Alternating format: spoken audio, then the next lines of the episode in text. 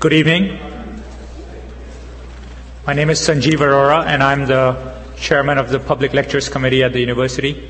Tonight's lecturer is Mark Juergensmeyer, and the lecture is uh, sponsored jointly by the Public Lectures Committee and the Princeton University Press. Uh, the press and the Public Lectures Committee once in a while uh, collaborate to bring in um, lecturers for a series of three lectures, and then uh, usually they're expected to produce a book based upon those lectures. So uh, I hope you'll uh, take the chance to come to lectures tomorrow and the day after, and maybe if you're uh, further interested, you'll be you'll get a chance to read the book that'll hopefully come out of this. Uh, tonight's lecture is uh, funded by the Stafford Little Fund at the university, which was established in 1899 with a gift of $10,000 by Henry Stafford Little of the class of 1844, who was a devoted Princetonian. And uh, according to Dean Andrew West, Princeton took the place of the wife, home, and children that he never had. Um, so uh, we're grateful uh, that somebody had the foresight to uh, set up this fund 106 uh, years ago. And uh, previous lectures have included um, Albert Einstein, Theodore Roosevelt, Arnold Schoenberg, and Thurgood Marshall. Uh, Professor Juergensmeyer will be introduced by Professor Eric Gregory of the Princeton University. Uh, Professor Gregory joined the Princeton faculty in 2001 his teaching and research interests include religious and philosophical ethics, theology, political theory, and the role of religion in public life. A graduate of Harvard College, he did graduate studies in theology as a Rhodes Scholar at Oxford and received his doctorate in religious studies from Yale. And he's completing a book tentatively titled Politics and the Order of Love, an Augustinian Ethic of Democratic Citizenship. Please welcome Professor Gregory.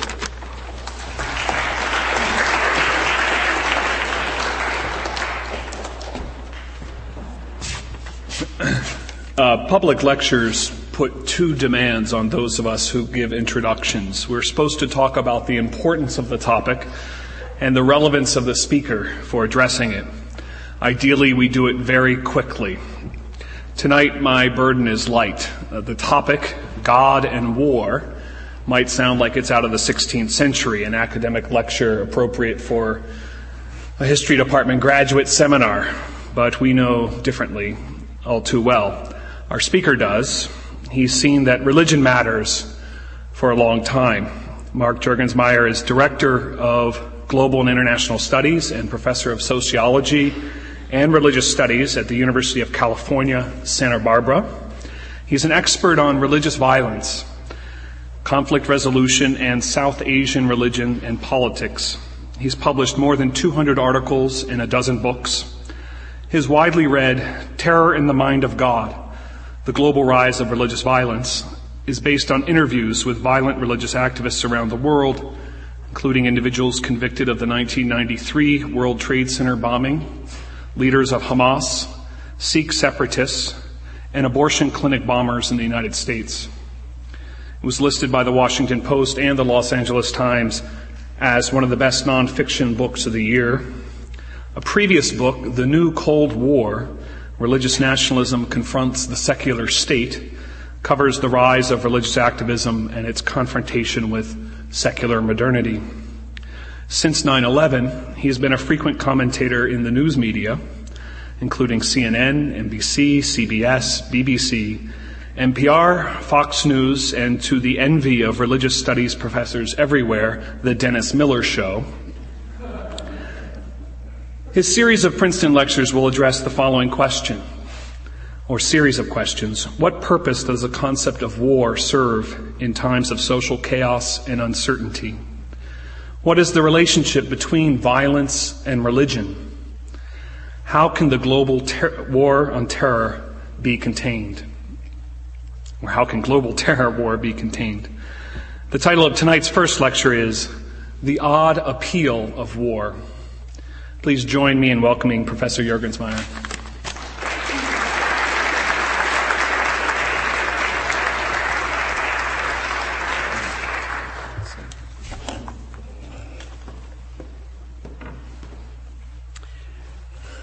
Thank you very much for that gracious introduction.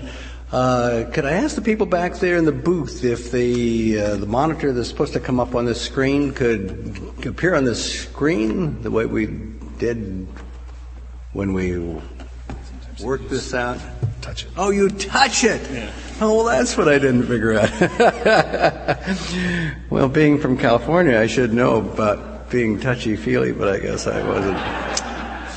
Just wasn't touchy feely enough. But you can bring down the lights. this is a series of lectures on um, God and war. The first lecture is on the odd appeal of war. A little over a year and a half ago, I was in Baghdad, where I talked with a mullah from the Fallujah area, who told me this, he said, is war. Now, what he had in mind was not so much the initial invasion and occupation of the United States uh, Army in his country, but rather the resistance struggle that developed in the Arab Sunni regions and throughout Iraq almost a year later. In a curious way, the full force of the American occupation and the war had come to him somewhat later, after the fall of Saddam's regime and after the event that many who supported the military coalition called the liberation of the country and many others described as the beginning of occupation. It is a remarkable idea, war. It came over Iraq like a cloud that poisoned the process of a peaceful transition to a democratic state. It descended into the thinking and attitudes of Iraqis months after the end of the initial assault, after the battle of the invasions were over, and after the Americans had congratulated themselves on a job well done. Gradually, the idea insinuated itself into the minds of many average Iraqis who began to see the American led coalition forces as more than just an irritating, occupying presence. They began to see them as enemies in a global war. Yet, in some ways, this image of warfare in Iraq was a mere response to the fervor of patriotic militancy that brought the U.S. troops to Iraq in the first place. Many of the young men and women who volunteered to fight in Iraq had in their minds a mood of revenge, of wanting to retaliate against those who attacked the World Trade Center on 9 11. So, no matter that Saddam had nothing to do with Al Qaeda or 9 11, in their minds, they were paying the Middle East for the suffering it had brought to Americans. In a curious way, they were replicating the thinking of those Muslim militants who plotted the terrorist attacks in the first place. And in their minds, were attempting to repay the U.S. for the suffering that they imagined it had brought to the lives of those who had lived in that troubled region. So the wheel of warfare had, in a curious way, come full circle. How did this come to pass? Why did this way of thinking about the world, a world embroidered in war, seem on both sides of the conflict to be so natural, so inevitable, so appealing? This is a series of lectures about war. It's about the mindset of warfare, the appeal of war, and why it is so closely tied to the religious imagination. Now, one of the first points I want to make is that what I'm talking about is war, the idea of war, the notion of war, the mindset of war, and not military force.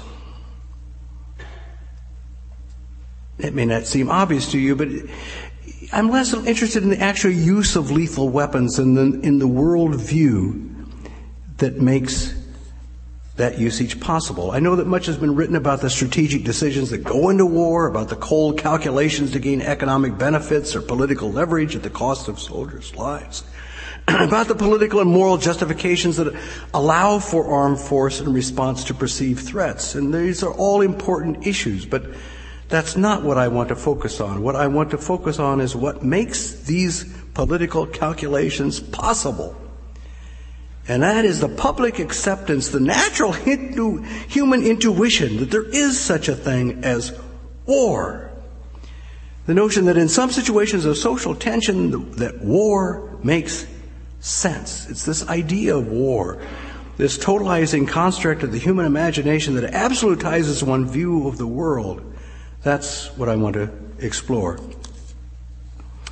Seems to me that the idea of war and actions of military force, even though we usually think of them as being together, do not necessarily go together. I know that sometimes war is defined by political scientists in terms of political calculations. Kenneth Waltz speaks of it as the calculation of international politics. The 19th century theorist Karl von Clausewitz talked about war as the continuation of political activity by other means. What they're talking about is the use of military force, but not war. there's no question that military action is often a part of the calculation of political, uh, international politics, but if this is all that war is, then every instance of war would have to demonstrate that the benefits exceeded their costs, that at least those who involved in the decision to go to the war expected this to be the case. But as we know, it doesn't always happen that way. Let's take, for example, the Vietnam War. When JFK and his band of the best and brightest, as Halberstam called them in the White House at the time, decided that it was a good idea for military action in Vietnam. What they had in mind was a calculated political maneuver that they thought would help to turn the tide of the expansion of communism and make a difference in the world. What they didn't expect was that the idea of a world, of war would take force, would take root in such a deep and intractable way in the American public mind that those policies would not be easy to shift. Because in order to sell the American people on the idea of war, it couldn't be simply a political calculation. It had to be posed in terms of a great moral conflict, conflict, a great confrontation between forces of good and evil from which there was no easy extrication. So later in the engagement, when the American public had accepted that idea and the mentality of war had seized their imagination, one presidential administration after the other found itself with an impossible situation. They couldn't win, but they couldn't accept losing. The momentum of war had overcome their political expectations. The best they could expect was peace with honor, which is a kind of euphemism for withdrawal disguised as victory. Something had happened after that initial political calculation. The idea of war had descended into the public consciousness, a mindset from which there was no easy retreat. It's this mentality that I'm thinking about when I talk about war, the idea of war, the world, war worldview, and it's not a rational thing. Though the conduct of military operations certainly involves a great deal of skill and rational calculation, it seems to me that war, the idea of absolute conflict that precedes many but not all military acts, is almost an instinctual thing. It's almost a reflex. It has to do with more to do with emotions, kind of subconscious response than with conscious reason. This is what I mean by the war mentality, the war way of thinking about things. The etymology of the English word war suggests such interpretation. It comes from the Old English term werra, W-E-R-R-A, which means confusion or chaos. It's probably related to the Old Saxon word meaning to bring into confusion. So, hence, war is a way of imagining confusion, of chaos, and making sense of it. This means that war is first and foremost an idea. It is war in the mind long before it is war in the finger, finger on the trigger of a gun. The war implies the threat of violence and justifies the use of it. It does not require it. A society can be gripped with a mindset of war even when no military action is undertaken. One can have a warring attitude without ever fighting a shot. Now, we've just recovered from some 40 years of warfare in the Cold War, which from time to time did erupt into tragically violent moments in Cuba and Korea and Vietnam. Over 60,000 Americans, maybe 3 million, 2 million Vietnamese were killed. But the overarching concept of war in the Cold War was greater than any of these specific military conflicts. And the key opponents, Moscow and Washington, though targeted in practice maneuvers, were never actually attacked. During the Cold War, Americans never experienced military fighting on their own territory. But they did suffer the effects of the war mentality in a variety of ways, certainly in their international perspective, the way they viewed Russia and the rest of the world, and also the way they viewed one another. The wave of anti communism represented by the witch hunts of Senator Joe McCarthy, for example, devastating the careers of hundreds of civil servants, were, in a sense, victims, they were, in a sense, victims of a war that, on American soil at least, never led to bloodshed. It was a curious war. A curious war. At the same time, we can imagine military maneuvers and military uh, attacks, the use of a military force, without being at war. The efforts of humanitarian intervention by the United Nations or peace, NATO peacekeeping forces, for example, often, in fact, lead to confrontation. The only shots ever fired by the NATO were in, in peacekeeping operations in Kosovo, by and other locations where they'd be sent in order to try to establish a, a semblance of social order. We're allowed to uh, allowed we allow individual states to intervene if it in other states if it's a, in pursuit of a an offender in hot pursuit. The, the first months of the Afghan occupation, for example, after the American invasion in October 2001, was regarded largely by the rest of the, rest of the world as a justified military assault. Largely. It was only later when the American occupation stayed after a transfer of power and then with Iraq that America's purposes in that part of the world were seen in a darker, more sinister light by many parts of the rest of the world, and America was perceived as being at war. But at least initially, military force does not necessarily mean war. And war does not necessarily mean military action. So then, why and how does this irrational construct of human imagination, this idea of war set upon human consciousness and transform one's view of the world, or put more simply, when is war war? War is a remarkable notion, and history is full of it. Perhaps more perplexing, religion is full of it. Human creativity in general revels in it. It saturates the images of popular culture, the plays and movies, novels and television stories, comic books and computer games.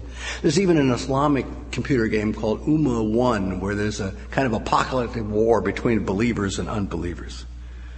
War is everywhere and always had been. Well, in some ways, literature and the arts do a better job than we more didactic social scientists in trying to describe what war is. Perhaps there's no more eloquent statement of the shocking terror and energy of warfare than the extensive mural painted by Pablo Picasso to depict the moment in the Spanish Civil War in the town of Guernica. What Guernica says about war, in its stifled screams, its broken daggers, its trampled hooves, and its terrible illumination of light, is that war is indeed a kind of hell. It is everything that civil society is not. Where normal society offers the understanding and accommodation of differences, war provides absolute enemies and either or dichotomization. Where ordinary communities go to great measures to protect life, blood in a time of war is cheap and easily spilled. Where civil order respects law and the familiarity of routine, the theaters of war are madhouses of confusion and desperate measures aimed at sheer survival in the state of massacre. War is the very antithesis of civilization. Since most collective human endeavors are aimed at creating societies that are peaceful, orderly, and just, why should the idea of war be even remotely attractive? Since the orderly adjudication of differences is the hallmark of civil society, why would we want to imagine a situation in which humans are objects and those who differ from us are aliens to be destroyed? Yet it is precisely this alternative to normal life, not a, just a little bit different, but it's very absolute opposite that the images of war provide. To try to understand this odd appeal of war, I want to look at several examples culled from classical and popular literature. My examples of the gripping war novel by Ernest Hemingway, from whom, for whom the bell tolls, the classic Hindu epic, the Mahabharata, and the computer game, Counter-Strike. Within the pantheon of astoundingly popular computer games in recent years, almost all of which are set within the scenarios of warfare, Counter Strike has been a blazing star, a supernova of stars. It was the most popular online computer game of 2005, receiving over 2 million hits on the internet, and its website proudly proclaims that Counter Strike may be the most popular online action game of all time. Now, Counter Strike is an interesting game. It has terrorist and counter terrorist, and you can choose to be either one. It doesn't make any difference. You just simply sign up or whatever space is available. It doesn't. Make, it's a role playing game, unlike strategy games, which is another form of computer uh, war model. It's a role playing game in which you are either the terrorist or the counter state terrorist and and wage war against each other. Your enemy has no humanity or personality. The foes are simply objects to be destroyed. In Counter-Strike, there's no compromise, no negotiation. The only possibility is total annihilation. Annihilation. Who would want to play such a game? To try to understand this phenomena, I turned to a group of informants. I sought out a group of high school students from various locations in California who were attending a seminar at my university in Santa Barbara. I talked with them about what they loved about Counter Strike, and they all loved it. They confirmed what seemed to be obvious that the clientele for the game tended to be male, almost exclusively male, middle class. People like themselves who were often hooked on the computer game during junior high school and found it appealing and enormously time consuming well into college years. My informants told me that they knew friends who played, nay, not themselves, but their friends who would play it six to eight hours a day every day of the week. What did they like about Counter Strike? I asked them. Their answer was, it's fun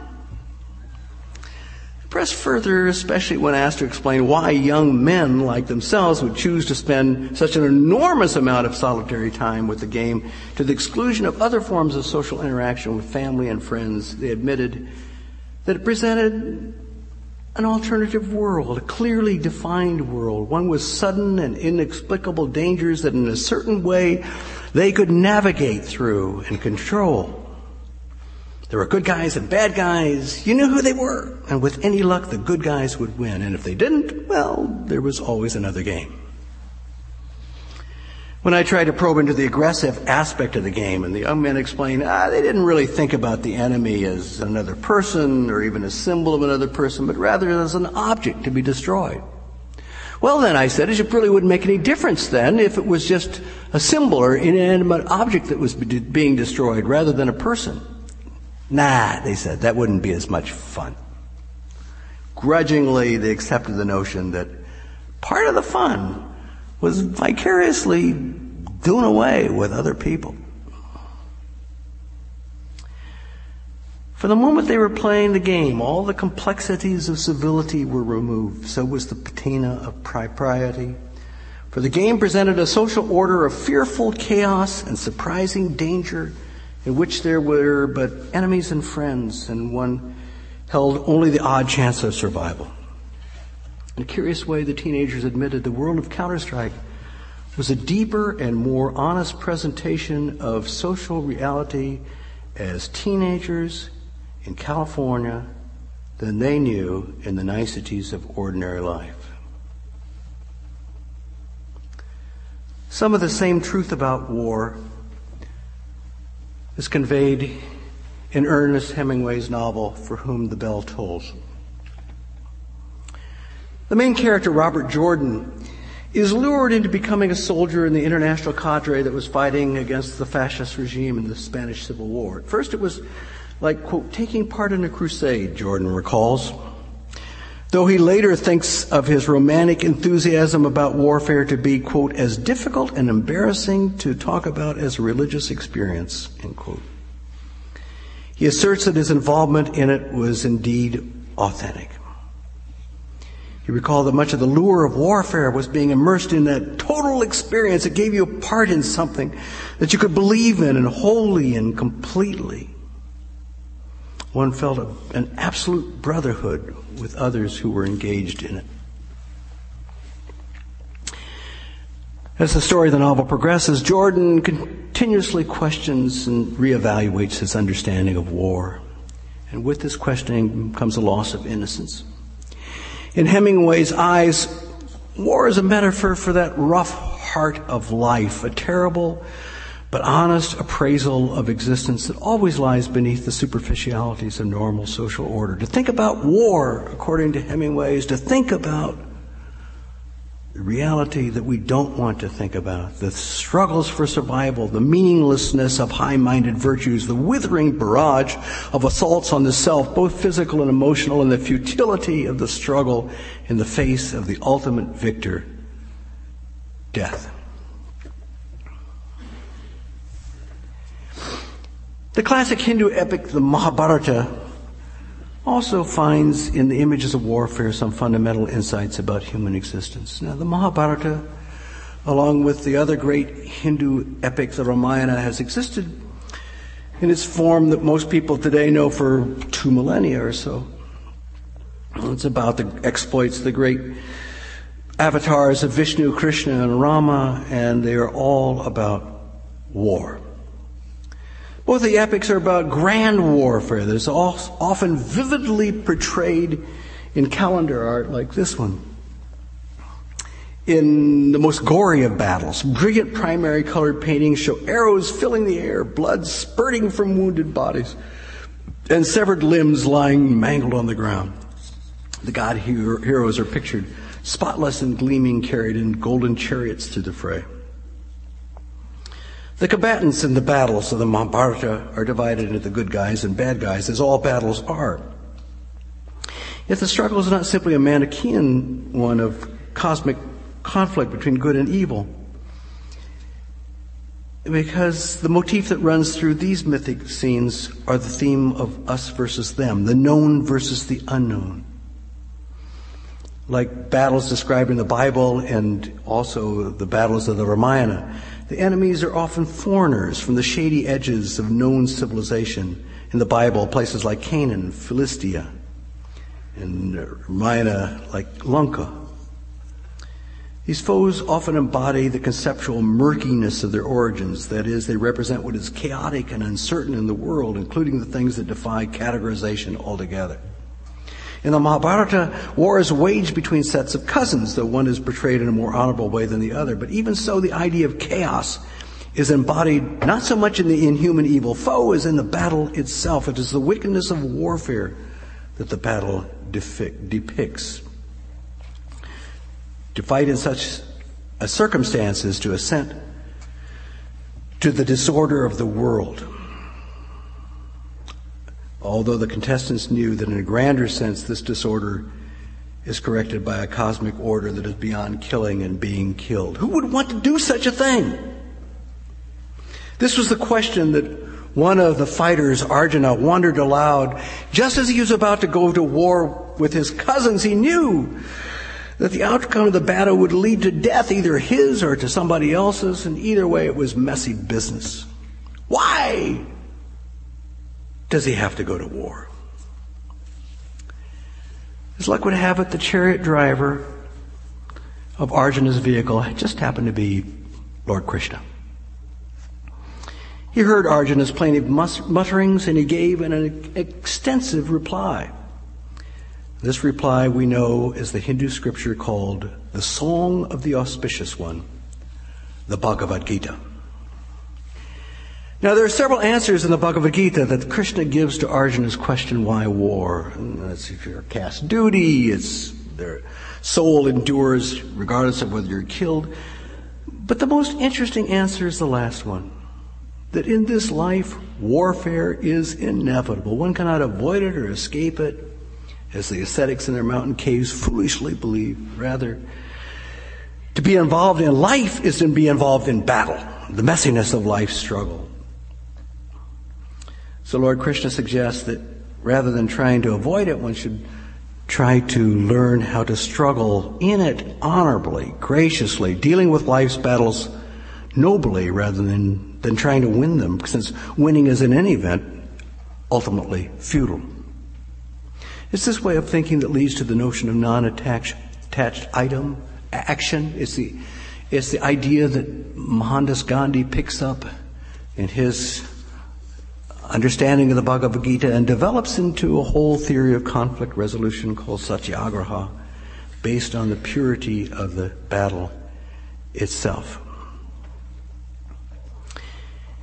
In each of these cases, the Bhagavad Gita, teachings from the Mahabharata, Hemingway's classic novel, From Whom the Bell Tolls, the computer game Counter Strike. What appears to be appealing about war is that it presents us with an alternative view of reality, or rather, it's a reality that it seems like ours, is related to ours, and yet is so radically opposite to it. To enter into the mindset of war is to walk through Alice's looking glass into a world vastly different. The world of war, everything is upside down, chaos rather than law, death instead of life, order over disorder. Yet as starkly different as this war world is from our world, we recognize it in a haunting, fearful way. As Hemingway says, what eerily appeals to us about wars is that aspect of reality that we usually do not want to confront or even admit into our consciousness. It's a world that all of us know exists on the edges of our ordered, nice, neat reality, only slightly out of range of vision, this chaos, this fighting, this warfare, this death. But it's there. It's a distant glimpse of reality that ordinarily would, we would like to pretend is beyond our imagination. And we imagine it largely because we cannot deny its powerful existence. Every day reminds us of the untidy chaos that intervenes to contradict justice, contradict justice and law, and the inevitability that our own realities will terminate not in everlasting glory despite the hopes of the faithful, but in eternal death. War is attractive then in an awful sort of way. It forces us to look at the blemish, fecal, decaying reality of life that we do not want to confront and yet do so. It is an appealing to thing to, to think about because it presents us with an arresting image of a reality that we feel we must somehow make sense of, one that is related but ultimately different from our own disordered lives and our own ordered lives. It presented a way of domesticating those images transferring them from horror to a reaffirmation of life, since it portrays disorder in a form that confronts it, contains it, and ultimately hopes to destroy it. This may explain why the images of war are fascinating and why we can't turn away from them any more than we could avoid gazing at a horrible traffic accident at the edge of the road. What it doesn't quite explain is the appeal of actually undertaking warfare rather than simply being fascinated and confronting and being engaged in the images of it. So why do we sometimes become not just involved in the fantasy, but also engaged in the reality of war? And what I want to suggest to you tonight is that the process of thinking is strangely the same. The same factors that conduce to making war appealing to one's individual imagination are what makes war collectively appealing in dealing with a difficult social reality. In both cases, the idea of war takes root in a disturbing awareness of deep disorder, a social anomaly. War is a way of thinking about chaos, giving it a dichotomous structured order, and imagining a way in which the confusion can be made clear and demons of danger conquered. It's a way of making sense out of chaos. And the only difference between symbolic visions of war and real war is the level on which the anxiety of disorder is felt, whether it's a general fear experienced in solitude or a specific threat shared by kindred members of a social group, externalizing this sense of threat because of a real experience of social disruption. But either way, war is a way of dealing with something that profoundly challenges the foundations of our rational existence. And this is why war, whether imagined or real, is all on one level imagined. It is a way of thinking and living through chaos in order to become free from it. So what I'm suggesting is that war or rather the process of thinking in terms of warfare, begins with fear. It starts with an attempt to make sense out of a senseless situation, something that deeply threatens our sense of order, something capable of destroying meaning itself. War as a response to the perception of imminent danger, not just physical danger, but also an existential threat, the sense that an essential sense of identity and meaning will be destroyed. In one of my interviews for my book on terrorism with Mahmoud Abouhalima, whom Time magazine proclaimed the mastermind of the 1993 bombing of the World Trade Center, although sometimes that uh, title is given to others who were associated with that act. When I interviewed Mahmoud Abouhalima in his prison cell in Lompoc prison, I found interestingly that he had not been a, con- uh, a convinced and dedicated revolutionary all of his life. He began in Alexandria and he was involved in the Jama'iyya Islamiyya movement that was implicated in the killing of Sadat. Then he left Egypt, lived in Germany for a while, and in Germany, he said his life began to fall apart. He began to succumb to the easy the, the easy intoxication of sex and drugs and alcohol and the, what he imagined to be the superficial joys of Western existence. And somehow he had lost his sense of bearing, he's lost his sense of meaning, he's lost his sense of self. And then, then he discovered Islam and particularly the jihadi form of Islam. And it came to him like an extraordinary revelation that gave suddenly personal meaning to his life. He told a parable that's common in the Middle East about a lion cub that was abandoned and had been raised by sheep. The sheep raised this lion cub, and the lion didn't know that it was a lion. Till one day it went down to the watering hole to drink, and it looked into the pond, and it saw its reflection and saw that it was a lion, not a sheep. And he said to me, Mr. Mark, that's what Islam taught me, that I'm a lion, not a sheep. And it was not just Islam, but the jihadi vision of Islam, this great sense of struggle, this great sense of warfare that gave him a location and a role within it that suddenly gave meaning to his life. Abouhalima, in an interesting kind of way, through finding warfare, had found himself. True that individuals often have some feeling of social disorder for personal reason, but in a context, a social context with others, the sense of finding oneself can be crystallized with an experience of the world at war. So war begins first with a feeling, of feeling the world out of place, and what gives more of a sense of the world out of place than an Escher drawing something's not quite right. It looks right, it seems right, and yet something's not quite right. This experience of social anomaly, of order out of place. This but not just out of place. One is threatening that has the potential for destruction on both personal and existential levels.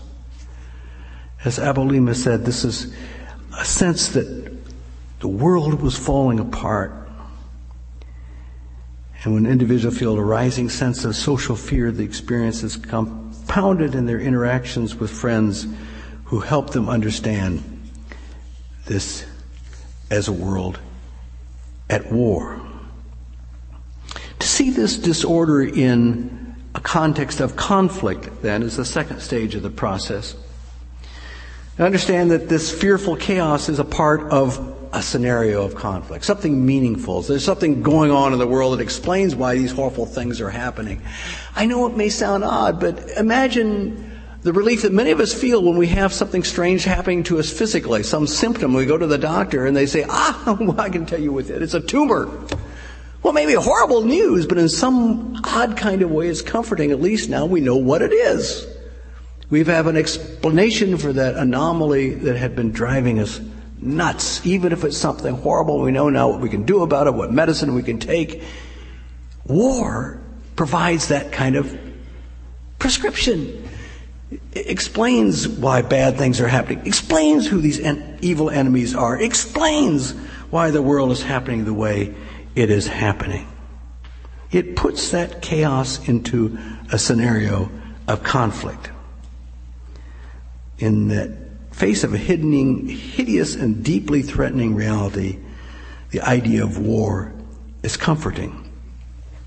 Another person I interviewed, Kerry Noble, who was a member of a Christian militia group, talked about his acceptance of the ideology of the Christian militia as an aha experience. He felt deeply uncertain and disappointed about the world. It was a kind of almost palpable experience until he received this revelation and then like an epiphany that the world is at war. There's a great battle going on. And suddenly that simply gave him an enormous sense of comfort and relief that now he understood what was going on in a war. As Chris Hedges, the American journalist, put it, war is often a force that gives us meaning. The third stage in the war worldview is developing a sense of enemies. Now, you may think that I've gotten all wrong, that first one has enemies and then one goes to war, but I'm not sure that's the case. It seems to me that there are times when it's obvious who's behind this evil things that happen, and we know who the enemies are. At times it's not. There's a sense, inchoate sense of discord for which there's no obvious or, origin. At that time you need a war. You need a sense that the world is at war. And you have to have enemies. You have to invent them if you don't have them. You have to see in some force, some reason for what is happening, some element that's behind the warfare because war would be inconceivable without enemies. It's that whole dichotomous sense of social order that requires an enemy. So if one senses that terrible things are happening in the world, one needs an idea of war to explain it. One needs an idea of enemy to make that war sensible.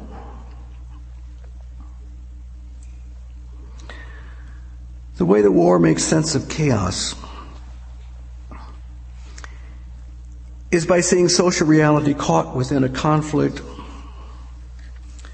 between absolute opponents. These enemies respect, represent two ways of maintaining order and control in a chaotic war. One tends to clarity and the resolution of the disorder, that's our side.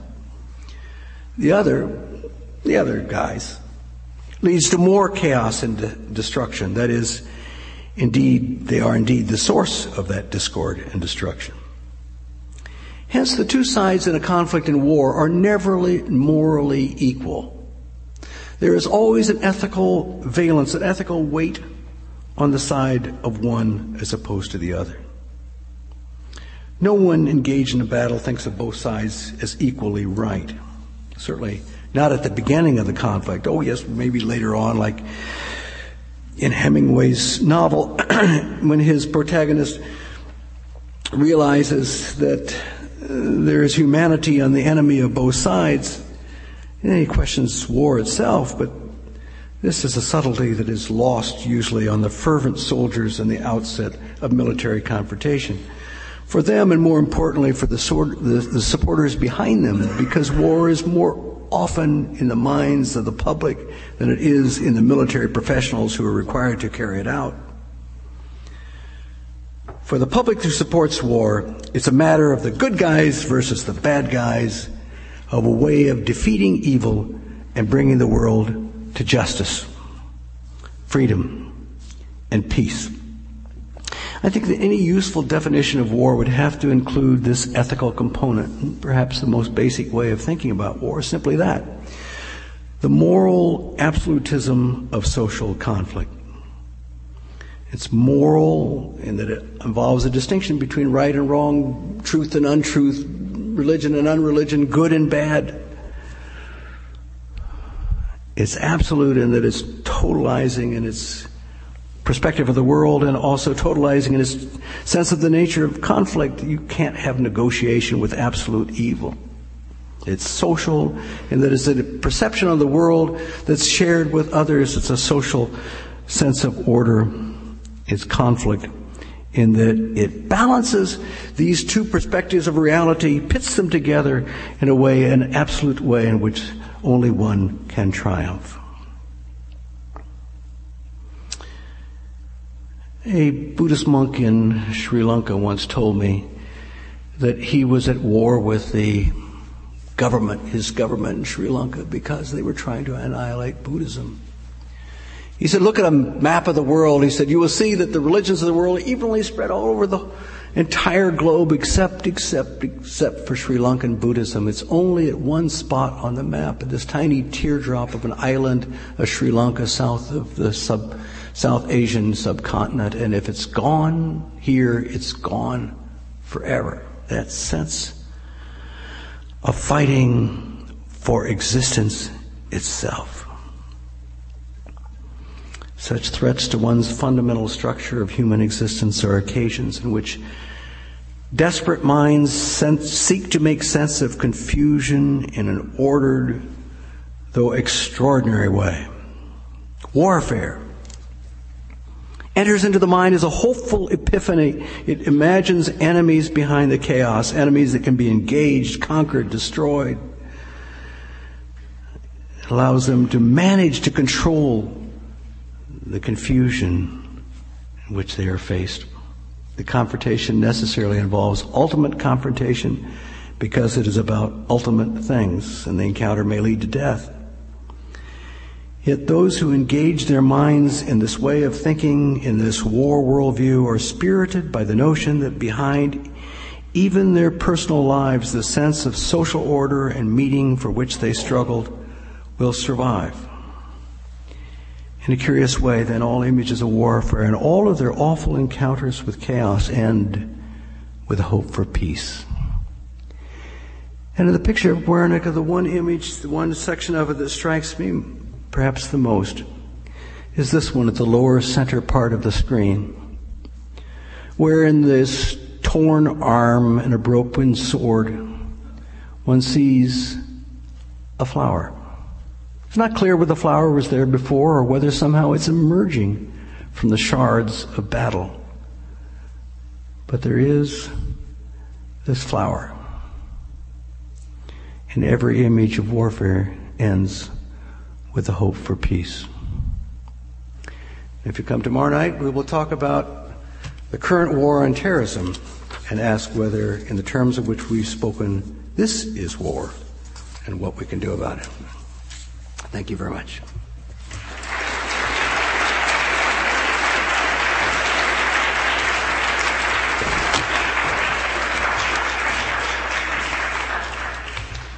We have time for questions. I know there's a, a, microphone that is available, so if you want to raise your hands, we can.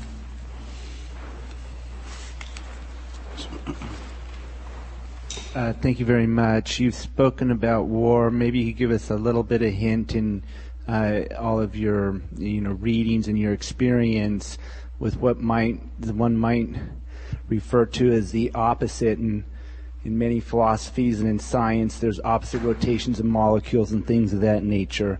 So where does peace, is peace an end of war, or is it actually just the opposite of war, and therefore we're really going about this the wrong way?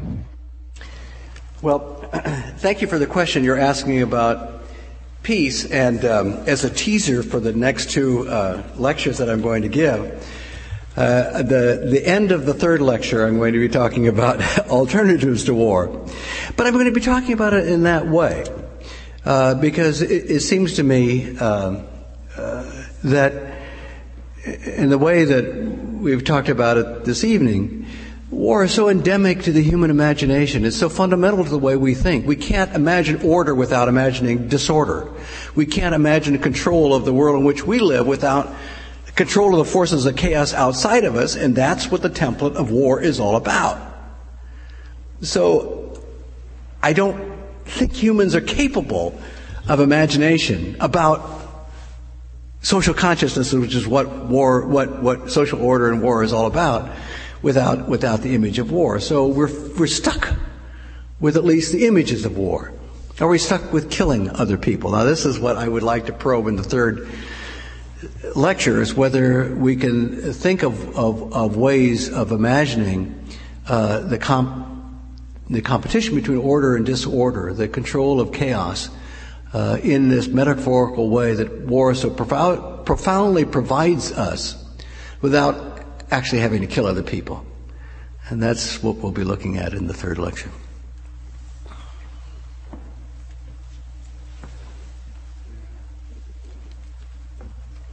just curious about one thing. In your construct of the theory of war, if the Mongol hordes are approaching and they intend to obliterate your city, and if you choose to stay and defend that city, granted you may create an ethos about that defense, but if you do it in the object sense of the game, where they would just as soon clobber a block rather than a human being, are you at war if you merely tried to defend your city rather than have it sacked, your women ravaged? I know it's a good question because there, one can imagine forms of military action that are powerful, forceful, in which people get killed, that are conducted for the reasons of defense, for justice, for ending great war, great violence uh, through strategic acts uh, of military action. These are some of the things I'm going to be talking about in the third lecture that are not totalizing in the way in which we've just talked about war, that don't require opponents to be regarded as uh, satanic beings, as uh, aliens to be wiped off the face of the map, to be uh, not just destroyed, but in, uh, but but tortured, uh, raped. Their women raped. Their soldiers uh, violated physically in the kind of hideous ways that torture that of torture that, that, that warfare often leads to. It seems to me these are acts of the imagination of a totalizing construct that one can do without in militarily defending uh, the, one's territory or protecting justice or removing uh, despots from power. So it's possible to do justice in the theater of war. Yes. Uh, it's, it's possible to do justice through the use of military a- action. And I'm trying to make a distinction. And, and uh, you may think I'm uh, making it too fine uh, between military action and warfare, because I, often the two go together. But I think that necess- not, need not necessarily be the case.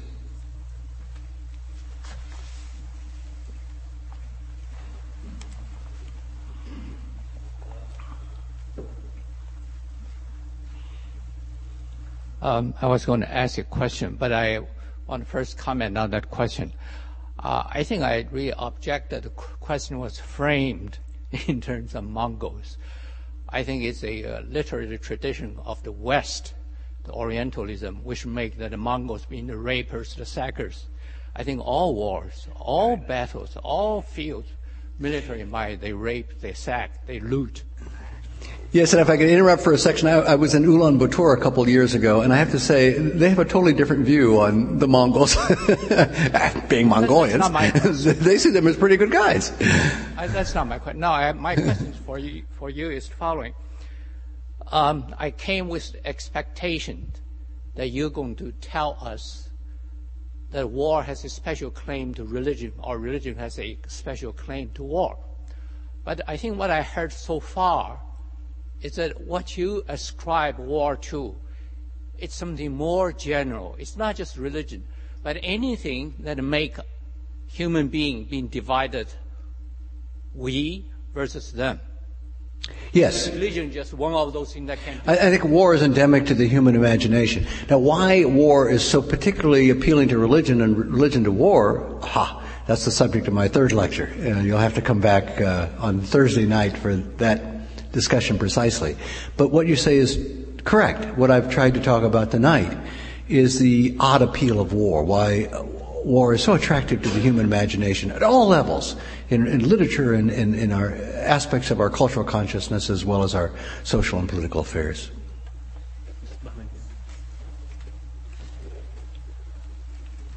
Can you comment on the gender differences on this uh, appeal of war? Because I have the feeling that um, in this description you are leaving out uh, the sensitivity of 50% of the population. I'm sorry, I didn't hear.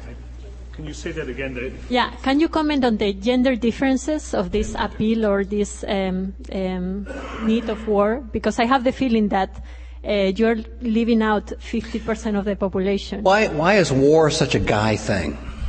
Mm-hmm.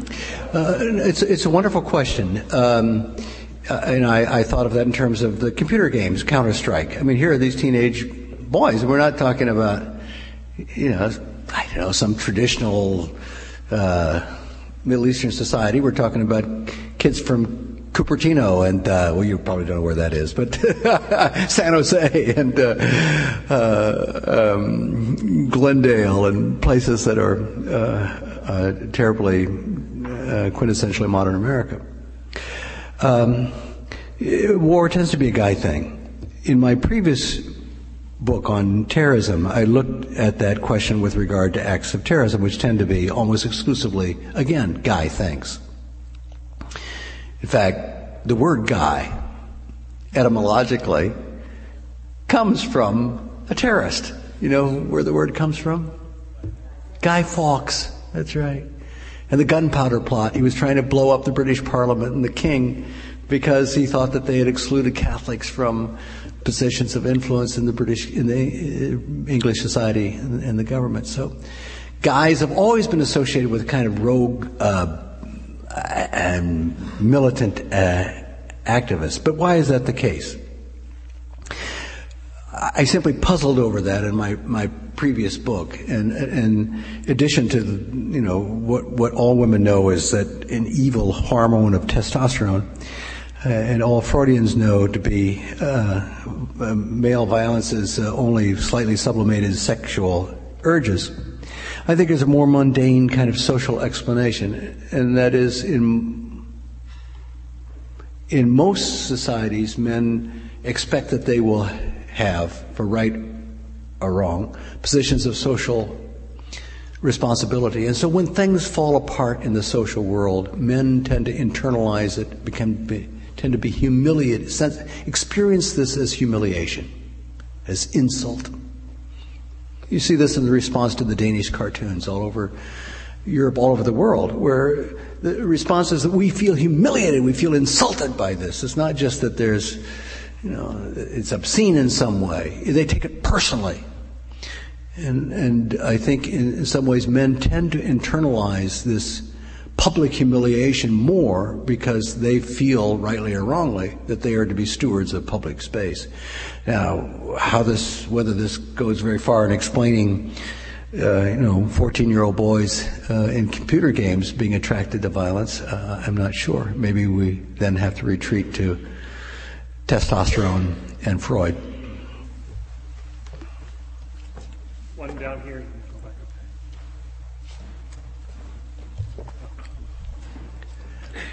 Just redu- reduce the uh, universe, or at least diminish the universe of uh, polarizing, aggressive uh, uh, instincts to the male part of the population. Yeah.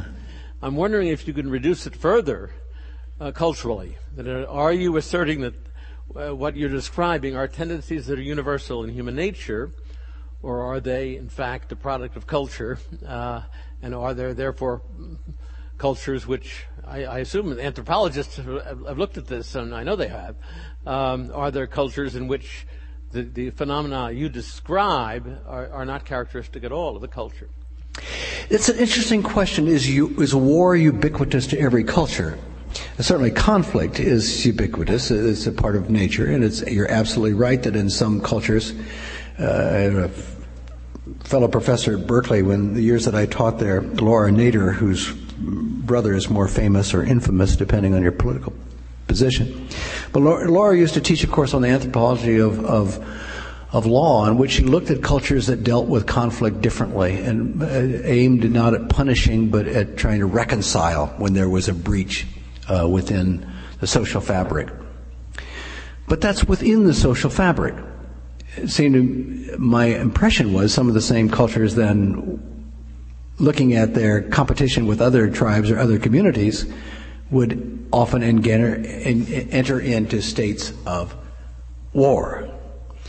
Do I know that war is ubiquitous to every human society? No. But I have an eerie suspicion that it is, that it is. Simply because, for the reasons which, which I've, I've suggested, that it's a way of managing disorder a way of managing the chaos that is outside of one's sphere of influence. It's like the classic Islamic image. I know it's not Quranic, but, but it's applied often to the Quranic vision of the world of the war of Islam and the war al-harb, the dar al-harb, the war of warfare that's outside, the, the unknown world, the chaotic world. This is what the Mahabharata is talking about, the confusion that needs to be managed, and it's managed through war one goes to war with the uh, chaotic with chaos and conquers it in that in that way. And I suspect that I suspect that, but I don't know that to be the case. That that is almost endemic to the human imagination. Are you arguing that uh, a kind of cosmopolitan universalism is against human nature? No. I'm saying it always comes in tandem. Uh, it seems to me that civilization, cosmopolitan human nature, in, in the sense of order, exists precisely because it's thought to be in tandem with disorder. So war plays a functional role. Now, certainly images of war plays the functional role, and that's the argument I want to make in the third lecture. That although, although the, the, you, you we may, as humans, need to have these kinds of images in order to function. In order to think of civilized society, you have to think of uncivilized society. I mean, that's what war is. It's everything about normal civil order. It's the flip side of it. Just totally opposite. It's not a little, little bit different. It's totally different. It is absolutely the opposite. So it enables us to think of ordered society by putting chaos into a category of disordered society, which is to say war. And so I, I, suspect it will always play that functional role, and that's not necessarily bad as long as we can avoid killing people in the process. That's the unfortunate part when this template becomes placed on real social conflict and real humans, not just satanic images, are destroyed. One or two more questions. There's one there. But, but why do we have to kill and torture? Could we not get all the benefits of war just without going that far? I'm sorry, I didn't hear. Why do we have to kill? Can we get the benefits of war without going that far? Yes, I think so. I mean, that's again uh, what I. Uh, I'm, I'm, enticing you to come to the third lecture, but the, but uh, but I want to kind of ruminate about that possibility, whether you can get the benefits of the imagination of war without actually having to kill people. Um, I, I'd like to think that that is I'd like to think that that is, that is possible. Although, as I said, you can see how the idea of war insinuates itself to, to situations of social disruption. And somehow it's m- even more satisfying when there is a real person, a real enemy out there that can be conquered and destroyed. Uh, you know, I got involved in this whole business of studying um, religious violence um, Actually, when Paul Sigmund and I first uh, met each other, uh, 20 years ago, Paul? Yikes. Uh, at the Wilson Center in Washington, D.C. In my case, I had lived in India for a number of times, and the, uh, for a number of years, and the, the Sikhs had developed this awful spiral of violence with the Indian government. And I, I couldn't understand why. I mean, I love Sikhs. They're wonderful people, affable, friendly. Why was this happening? So I looked at the speeches of Sant Jarnail Singh Bhindranwale, the leader of the movement. And, and I expected to find uh, a wily politician who was using religion, but I found just the opposite. I found a, a religious person, like, like a country parson, who spoke in, in the metaphors and the language of the religious history of the Sikhs, but then used that language as the template of understanding to make sense of the total social and political scene. So in an eerie kind of way, instead of politics, instead of religion being politicized, it was a matter of politics being religionized. He was seeing the social and political world through religious eyes. And, and that's, uh, and it was a satisfying way of making sense out of why bad things seemed to be happening to the Sikhs, why they weren't being treated with respect. And again, this word respect, humiliation, insult, most powerful emotion in the human experience. I mean, nothing provokes, provokes violence or warfare more than the sense of being dissed in the language of rap music, of being disrespected, of not being regarded as a as a full human, as as a person you think you should be. And in their mind, it all made sense because through this template of war. And then this fueled an awful movement of warfare with uh, tens of thousands of people killed over 10 years, including culminating with the assassination of Indira Gandhi, the Prime Minister of India And in a war that ultimately was not so much defeated as it just kind of burned itself out. It kind of fizzled itself out. And a couple years ago, I went back to one of those villages in the Punjab where all the young men had had volunteered as soldiers, and I talked with some of their relatives, and I said, "What happened?" And they said, "Well, it's you know it's, it's over now. It's over." I said, "Well, what about those young men who you know whose lives were lost?" And he says, they just looked at me and said, Well, that's what happens in history. Sometimes we're called to go to war and we celebrate their lives, and then life goes on. Odd, yet it's what war does. Yes.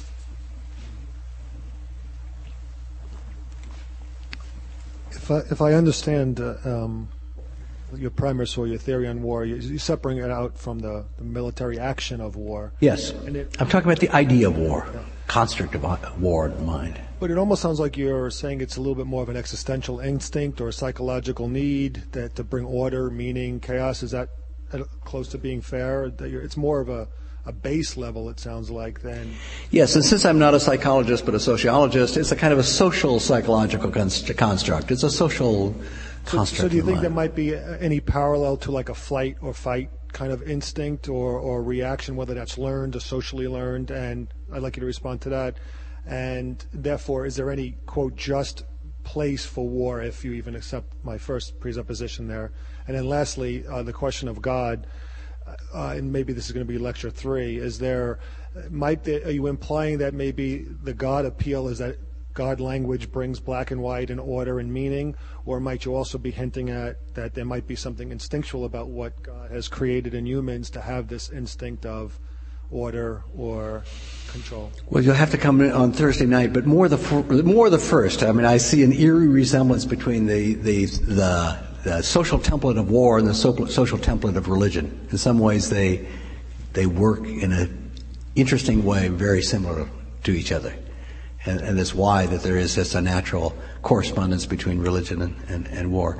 But to respond to the first part of your question, the biological connection, I, I don't know. I'm not a biologist, but I, I see it so compelling simply in terms of the way in which humans, we as humans, need to make sense of our lives. I mean, after all, we live in a terribly chaotic situation in a perilous world where much of what we take to be normal reality makes no sense. The constructs of time and space, which any little kid who says, "Where's the beginning of time?" or "Where does, you know, space in the universe?" We can't even answer those questions, and yet that's the way in which we organize our lives. We, you know, take our lives to be, you know, normal, and yet we know we we will die. We know that we, where where were we before we were born? We we have these crowded, terrible elements at the edge of our reality, of our consciousness that, that, that, it just as normal humans we have to make sense of in order to in order to go on, in order to make this reality uh, coherent, in order to simply be comfortable with this reality, we have to put that chaos into place, and so we have to imagine a container for chaos. And in some ways, war does that. Religion does that in a different way, and, in some ways, a surprisingly similar way. But war also does that. It, it, it's a container for chaos that allows us to, to do what we do. Our reality is we have one more question.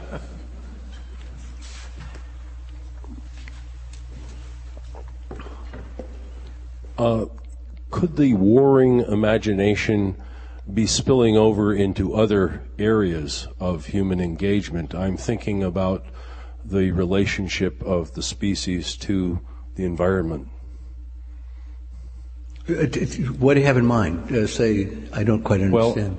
Well, well if we're creating a set of reinforcing mythologies and ideologies to manage whatever it is we're trying to in the act of conquering chaos or ordering the world, um, it would seem to me that uh, there's been a, a, a, a sea change in the last thousand years the way the human race relates to the environment, which for a long time could support or absorb uh, those constructs and, and how we were acting out this uh, drama.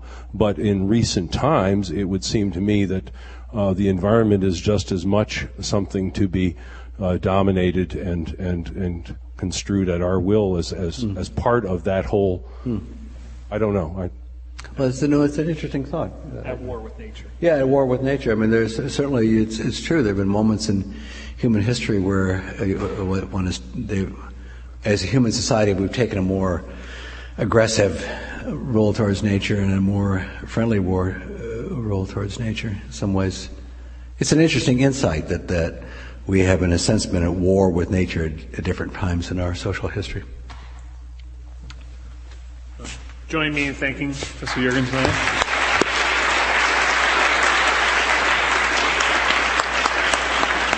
And I encourage you to come back tomorrow night, 8 p.m. here in McCosh 50. Thank,